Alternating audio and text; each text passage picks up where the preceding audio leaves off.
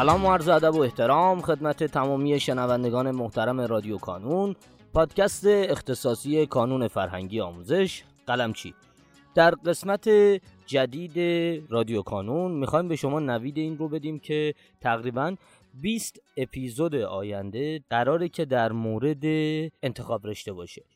همین یکی دو روزه انتخاب رشته بچه ها تقریبا دیگه وارد فضای اجرایی شده و عموما بچه ها دارن کاراشو انجام میدن. ما قبلا یکی دو سه قسمت در مورد انتخاب رشته منتشر کردیم. اما این 20 قسمت در واقع 20 نکته بسیار بسیار مهم در مورد انتخاب رشته است که در گفتگوی با جناب آقای کازم قلمچی ضبط شده. و ما طی این یکی دو روز آینده تلاشمون این هست که بتونیم هر 20 نکته رو منتشر کنیم که دانش آموزان در نکته های کوچولو کوچولو بتونن تلاش بکنن برای اینکه نتیجه بهتری بگیرن برای تصمیم گیری در انتخاب رشتهشون. پیشا پیش از شما عذرخواهی می‌کنم که اگر حالا اون کیفیت صدایی در فضای استدیویی ضبط نشده و سپاسگزارم از همراهیتون شما را دعوت می‌کنم به شنیدن نکاتی در مورد انتخاب رشته سال 1402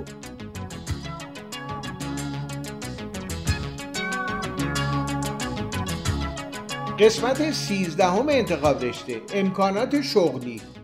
امکانات شغلی رو از کجا پیدا کنیم؟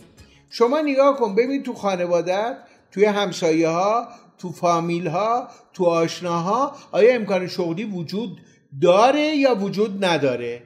ببین انتخاب رشته یه جور انتخاب زندگیه ها. شما بری فلان مدرک رو بگیری بعدا هم توی خونه بمونی. آیا تو می‌خوای بری دانشگاه می‌خوای انتخاب رشته کنی به شغلم فکر می‌کنی یا فکر نمی‌کنی؟ ببین دوروبرتون فامیل پدر مادر امو امه دایی خاله همسایه ها فامیل های دور و نزدیک آشناها برات می‌تونن یه شغلی دست و پا کنن. بعضی ها نگاه می‌کنی تو خانوادهشون مثلا یه تعداد آدم هستن که تو کار ساخت و سازن. بعضی ها می‌بینن که توی بیمارستانن. یه تعدادی میری نگاه می‌کنی می‌بینی که مثلا تو صدا و سیماست توی صدا برداریه توی نمی‌دونم کارهای موسیقیه یا توی کارهای هنریه. قسمت مختلف حسابداریه تو کار مدیریتی این کارمند این قسمت.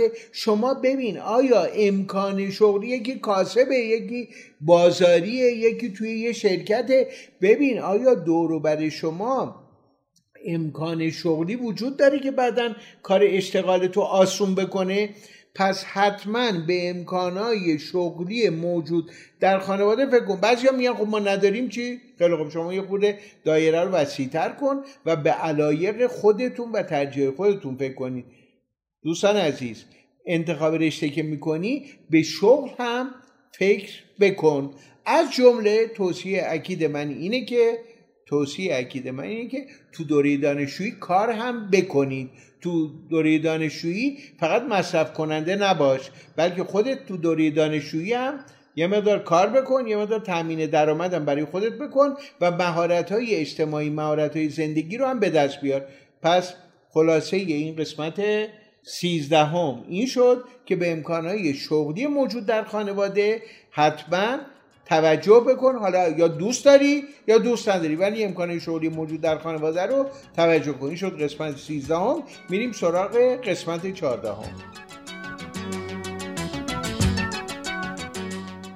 در پایان امیدوارم مسیری که آغاز کرده ایم بتونه نقشی هرچند کوچک در موفقیت دانش آموزان عزیزمون داشته باشه و همچنین تشکر می‌کنم از تمامی کسانی که ما رو در تولید هرچه بهتر این پادکست یاری می‌کنن. تا شماره بعدی رادیو کانون خدا نگهدارتون.